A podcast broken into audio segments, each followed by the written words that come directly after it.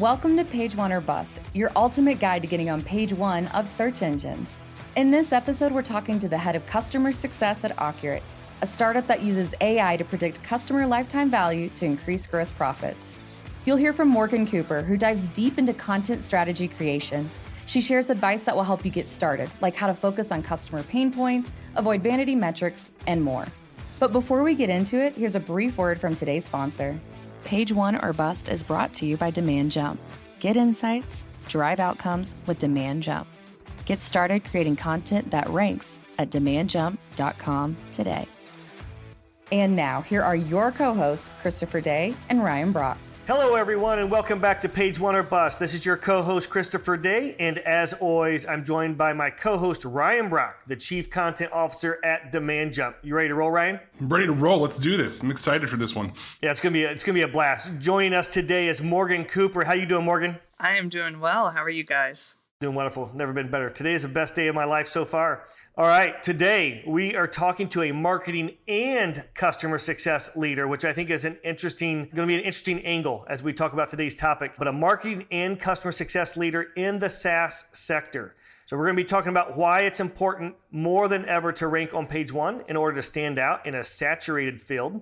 Plus, Morgan is just starting out on her SXO journey, so search experience optimization journey, leveraging pillar based marketing just like many people that are listening out there right now. She had a lot of questions before taking that first step. And we're going to dive deep into those questions to get you some answers. Today is all about getting started with pillar based marketing. So let's get started. Morgan, Tell us a little bit about your career journey and how you got into to marketing and how it led you to your current role at Ocurate. Yeah, so gosh, I mean, I wanted to be a marketer since my junior year in high school. And Ryan and I both went to the University of Indianapolis. This was where we crossed paths to begin with, but got my degree in marketing segued out into the not for profit space because I was going to change the free world. Realized mm-hmm. it's a space that you get burnout in pretty quickly. So I segued to corporate America and realized there you don't really have much of a voice, you just execute, which then. really led me into tech and startup life. And I had my first dip in as employee number two at a startup here in Indy, and I've honestly never looked back. I did one stint where I ran my own agency for two years, kind of during COVID life, and have now found myself as head of marketing and CS at Ocurate. That is the world's fastest little update there. We just glazed over quite a bit, I'm sure. But yeah, I also want to add that uh, Fun fact about Morgan and I, we got married on the same day, not to each other, mind you, but we got married on the exact same day. And we also, she and my wife have the exact same wedding ring. So we are like That's very awesome. much products of our time that we got married. We, we could be like in a retro video about what it was like to get married in 2010. Fact. Yep. Wedding, wedding buddies. That's awesome. If we ever forget our anniversary, we can just nudge each other. like, hey. Who said remember? I forgot my anniversary? I remember it. Let's ask Ryan right now, Morgan. What was the date, Ryan? You're on the clock. It's May 22nd, 2010. We're going to hope that's right. Is that right, Morgan? So we got married on May 15th. So are we not wedding buddies and we're just wedding ring buddies? Oh, we're not. We're a week apart. We're close. We were in the same. I thought it we was were, the same day. Well, We're in the same stress window of like during those two weeks. It was just like get to the finish line. Well, good. the fact that yours is the fifteenth does confirm that mine was the twenty second, assuming we both got married on a Saturday, right? Yep. So, go us. I love it. All right, so Morgan, talk to us a little bit about what. So when you get you got started, right? You were in the nonprofit sector and mm-hmm. in, and in made your way to to SaaS, the SaaS world and SaaS startup. What were some of the old methods that you saw people executing that you tried to execute, you know, originally to try to stand out, you know, from the pack or in the crowd? Right. So I mean, at that time, it was really a lot of I mean, granted, it was still kind of the in mid stages of keyword stuffing and just putting out as much content as you could. It didn't matter if it was yep. fluffy or factual. And there was a lot of the pay to play, right? I mean, throw money at it and you're going to drive something in. It might not be the best fit, but traffic's traffic. And obviously, I mean, that's over time, there was like that big evolution, right? If everyone had a blog and everybody grew and built their blog, and the hope was that you kind of produce something fruitful that would drive in your ICP. And if you put enough money towards that, you would hopefully see some positive end on the output from your funnel and you'd be able to get some of those deals in and convert. But I think here, especially, it's I mean, it's evolved vastly from that, and it's no longer enough. I mean, there's much as what we're shifting into with podcasting, right? It's content for just content's sake is no longer enough. You can't just pump out a blog and cross your fingers and be like, yeah, we did it. It's really what is your strategy. And I don't think many people really queued up and really thought about their execution on the content that they were creating, right? It was like, okay, let's put it on social. Let's maybe do a press release. Let's put it up, obviously, on the blog. Yeah. And from there, like, che- we checked all the boxes. Let's hope it gets where it needs to, or that let's hope that it ranks and eventually brings in something. So there's a, I think there's a lot of just hope and a lot of kind of let's kind of write this and hope for the best with no actual control on that execution and what you would get back. You said something that has my mind reeling, a thought that I've never had before. You said, you know, just write a bunch of content as much as you could, keyword stuff, and it was pay to play.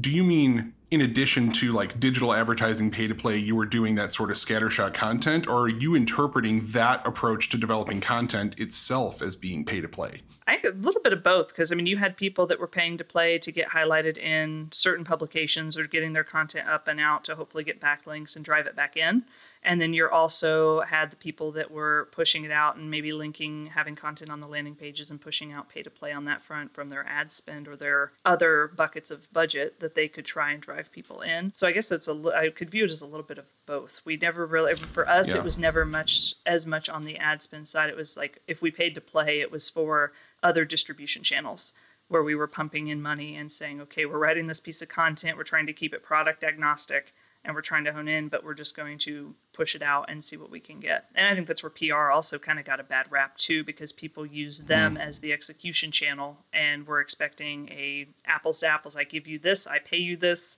I expect 20 leads. And then when they circled around for PR, it's like, well, that didn't do anything. And so they were using channels as kind of the wrong focusing on the wrong metrics for the purpose of what they are. You've just totally changed the way I think about that period in time, honestly, just in like that one little offhanded statement, because I always think about like paid versus organic, right? But I never have thought about how, like, when you don't know what you're doing, when you're guessing and you're just like, I'm going to just develop as much content as possible and hope that 1% of it sticks, you really are just flexing your wallet there. You're just paying to play. You're not actually doing any research. You're not trying to align to your customer. Wow, it almost feels full circle in some ways, but yeah, that's an interesting take. I never thought of it that way. Was there a moment in time that like Morgan like back in the day where you're like this seems really difficult and we in in there has to be a better way. Like, like when did you realize that something's got to change? Yeah, I would say. I mean, honestly, the first startup I was at, and so I'm dating myself now because it's what it's been at least six or seven years, which isn't long, but long enough. And for us, it was we were writing what we thought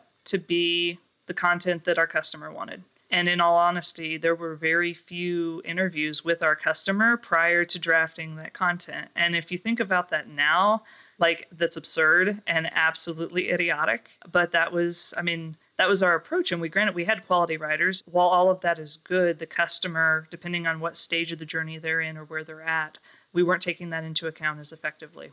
And I think that was kind of started to open the door of when we didn't get the traction we were hoping. It's like, well, why not? And of course, I mean, the obvious oh duh moment is we're not writing to where they're at or what they care about. Morgan, that is so powerful. So uh, it, that's what we've had to resort to as humans, right? As marketers, we've had to resort to writing what we care about with whatever service or widget or product or whatever we've built or tried to sell because we don't know. Like, I don't know what you're thinking right now. I can see you, right? We have a video feed going on. I can see you. And we're talking on this podcast, page one or bust.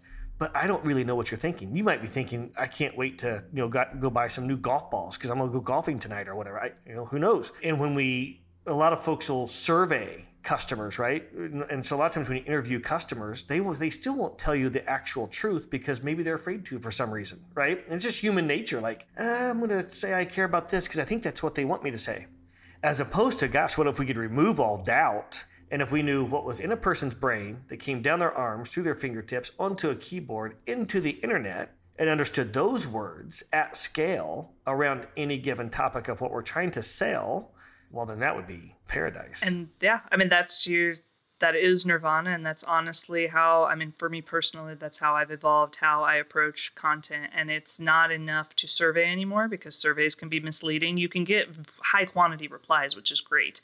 And you can kind of bucket topics that people are interested in, but it's when you have the conversations to direct that I can then feed off of what you're saying and I can dig a little deeper because then once you start to get into okay what was your problem? Well why was that a problem? Why was that important to you? What avenue did you go to start solving this? And you start to dip into those kind of those areas in space and you can tie that to i mean we all go to google and say how do i do x? Or what is the best way to do why. and so tying that in to how we draft and how we write our content and strategize on it that's been kind of the new way it all stems from personal conversations to get to that sixth level of depth because the second and third level yeah. have quickly turned. I mean, I think what we're all familiar with, it turns into that fluff and where you try and be as broad and general to reach the masses. But is it important to reach the masses if 500 people see it? If I could go to the sixth level deep, have 10 people see it, but two of those people are prime set up to be my customer? Yeah. Uh, developing content right now feels like a game of extremes, right? Like we have an extreme amount of data in which we can we can generalize our audiences to an extreme level but then we also in that data can get extremely specific and, and, start looking at those long tail questions people are asking online and saying look yeah maybe only 10 people ask this question every month but i want to be there when those 10 yep. people ask that question versus like the 500000 that search for that two word short tail keyword but yeah i mean th- that experience of both generalizing in data, but then anchoring that in real world experience and conversation. I, when I talk about this, I call it the campfire approach to content, where it's like, thinking about one person that you know and their exact immediate context in the moment where they read that blog of yours that just got them so excited they had to buy from you. If you can recreate that magic, even if you're using that broad general data on search behavior, it allows you to anchor yourself and say, I don't care to be all things to all people. I want that one person who's actually going to say, This is what I need, and they're going to buy because you've solved their problem right now. Um, and it's fun. It's fun going for my brain anyway.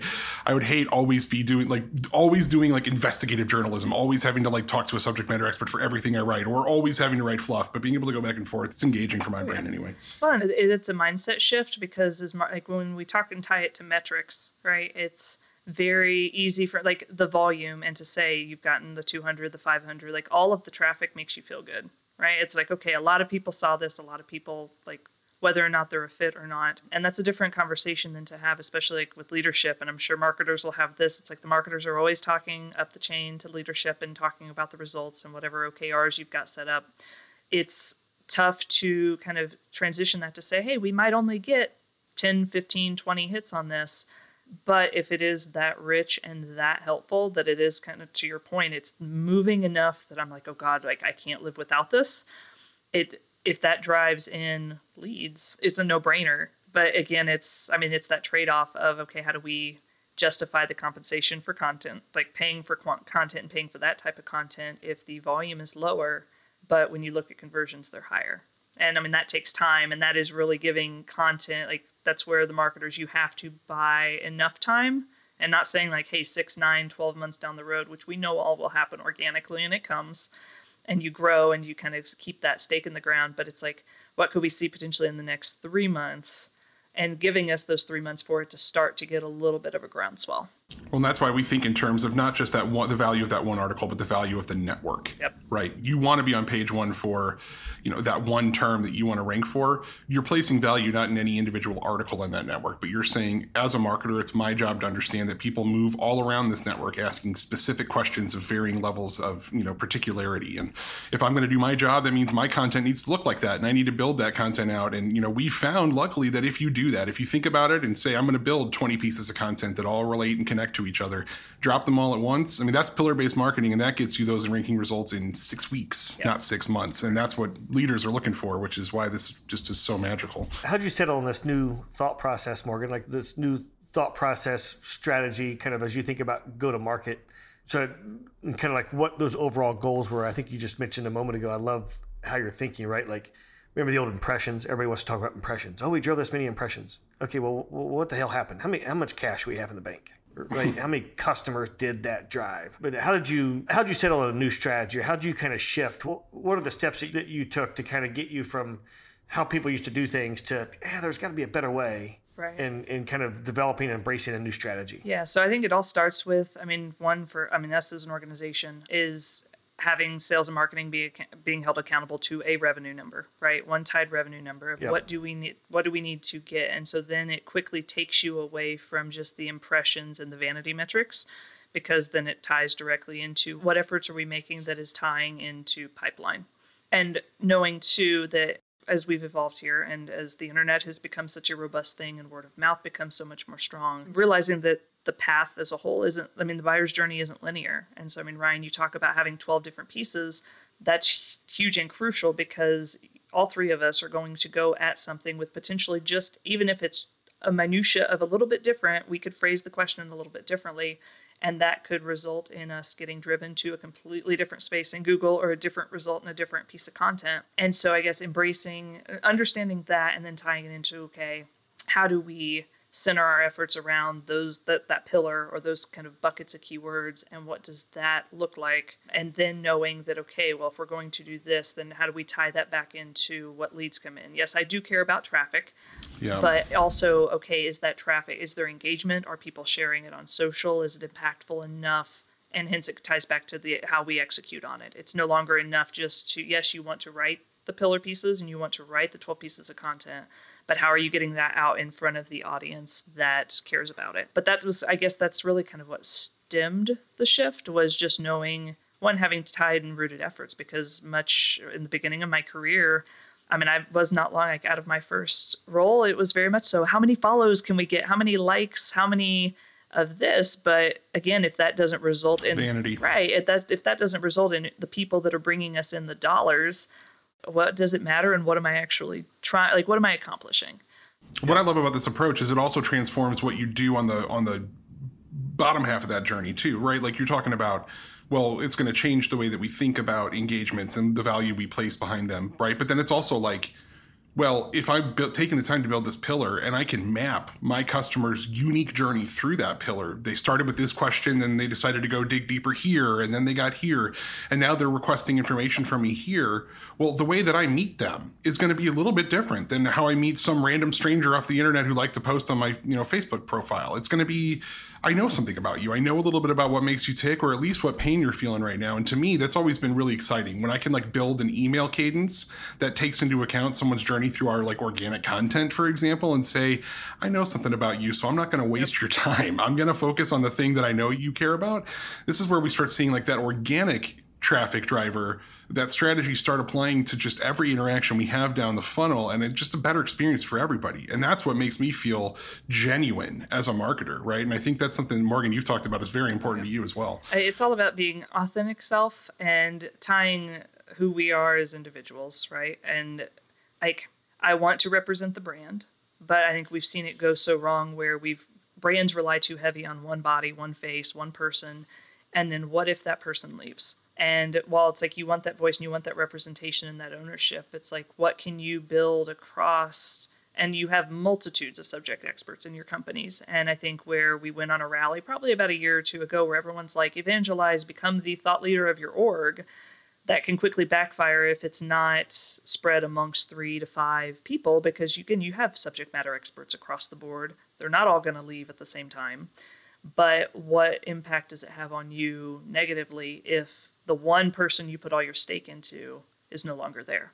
Yep. And so, and that ties into just me. I want to be my authentic self, and I want to represent the brand. But I mean, as our strategy is right now of execution and of drafting and our writing, it's bringing along our machine learning lead. So our head there, obviously our CEO, even our head of sales, because he's had the conversations and he can even speak to it from an angle.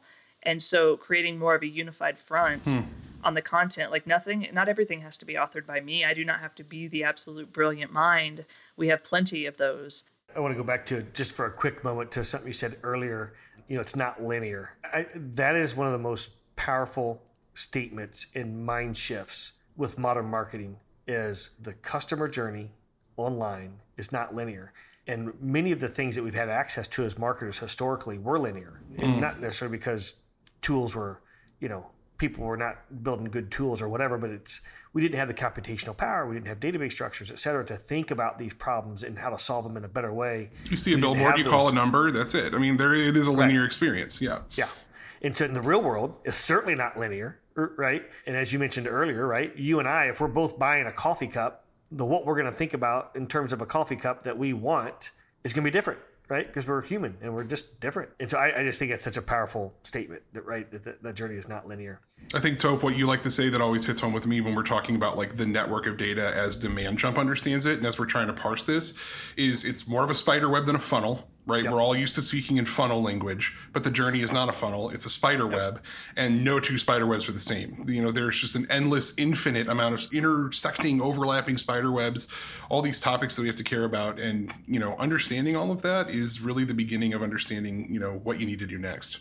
I love that. That is yeah. very, very true and very relevant to the world we are in. So, so then how'd you go about it? So, what tools and tech did you choose to start building your strategy to, to lead you down that path? Then, uh, how did you kind of build an ecosystem to attack this new strategy? Yeah. So, right. I mean, we are still kind of in the beginning phases of it. So, as of right now, I mean, we are using tools like SEMrush. Demandjump is on the foray, so no product pitch, but there's definitely value to it there, and that's on our roadmap here as we get going. But at this point, it is also framing kind of, we're still learning from our customers, right? And still up kind of really honing in. And while we've had success, each of our customers has a little nuance in why they purchased us and what they're solving. So, really streamlining and doing a lot of messaging exercises and making sure we've hit that home to, again, tie into what pillars do we go after first to make sure that we are. I, hate the term low hanging fruit? And I think you and I talked about this of the fact that it's like everyone's going after the low hanging fruit, but going after the ones that is kind of it is a guarantee of where we see ourselves fitting, and then expanding off of that. And as you make that decision then on pillars, so you look at what variations of pillars, like so there's a let's just use coffee cups as an example. So if we're going to sell coffee cups, well maybe we're going to sell thermos coffee cups, or maybe we're going to sell ceramic coffee cups, or maybe we're going to sell you know whatever kind of coffee cup, tall coffee cup, short coffee cup. So do you look at lots of different types of pillars? Variations of pillars around a central thing to kind of decide where you want to enter the market? Yes. So as of right now, and so like our example, a big piece of our product is predicting customer lifetime value, right? But not necessarily like it's much like I mean everyone uses the hammer nail analogy in the picture frame. Like, are you buying the hole in the wall? Or are you buying the aesthetic of hey, I got to hang a pretty picture on my wall and it makes me feel good?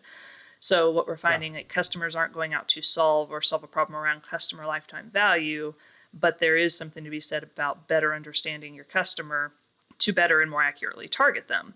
Obviously, a way you can do that is modeling out customer lifetime value. But so we're trying to connect those dots to fully understand where people are in their search realms. But it does start with the one and then branching off into seeing what pieces, and then two, dipping into I mean, our buyers right now, we have a little bit of a variety on our buyer front. So then testing in the waters of is it more technical and that analytical content that's bringing people in? Is it more of the informational kind of wow factor, yeah. educating the marketer type? And so at that point, we're able to get a little bit more of entertaining into it. And then also, I mean, from leadership who cares about the fact of just the overall wellness of their business, they're coming at a different angle as well. So we're dipping into those approaches initially here as we get started to really kind of see what traction we can get, and that's going to dictate our next steps. All right, so I'm just going to say it. What Toph said at the start of the call, it's very clear to me at this point.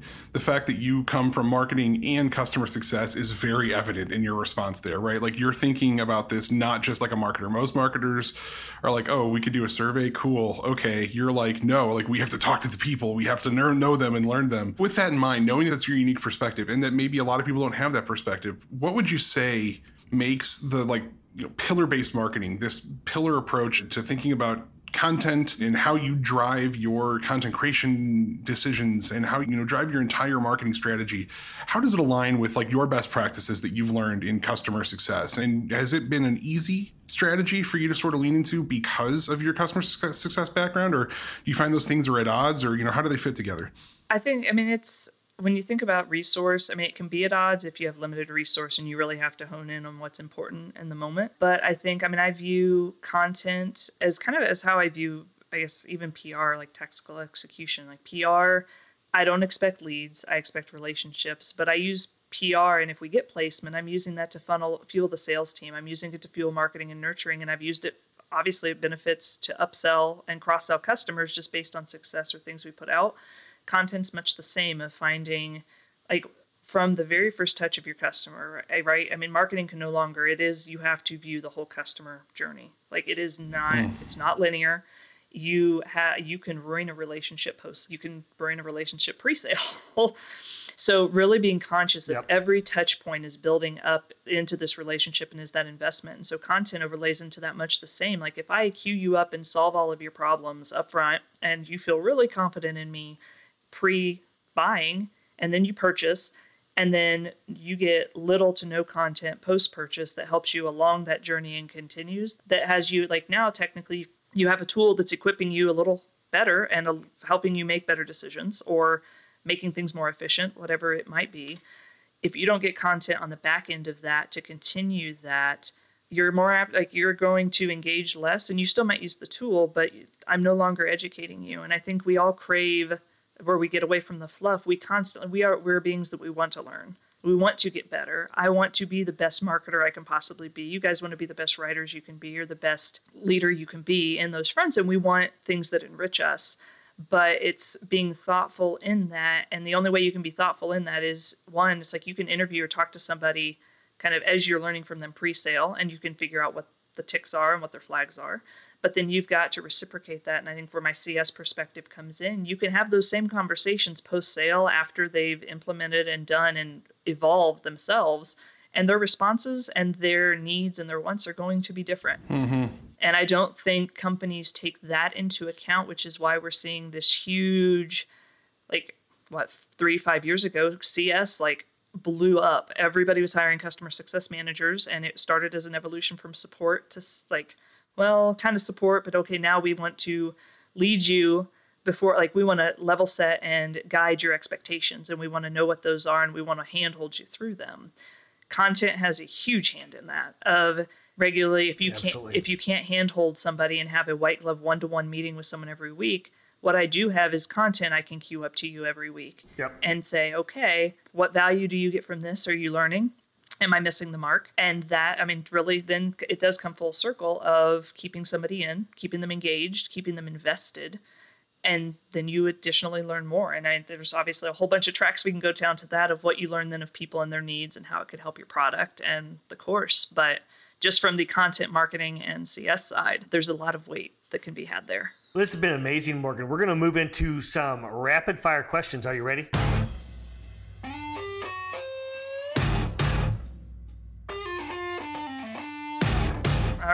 Ready. All right. Any marketing myths that you've busted along the way in, in your journey?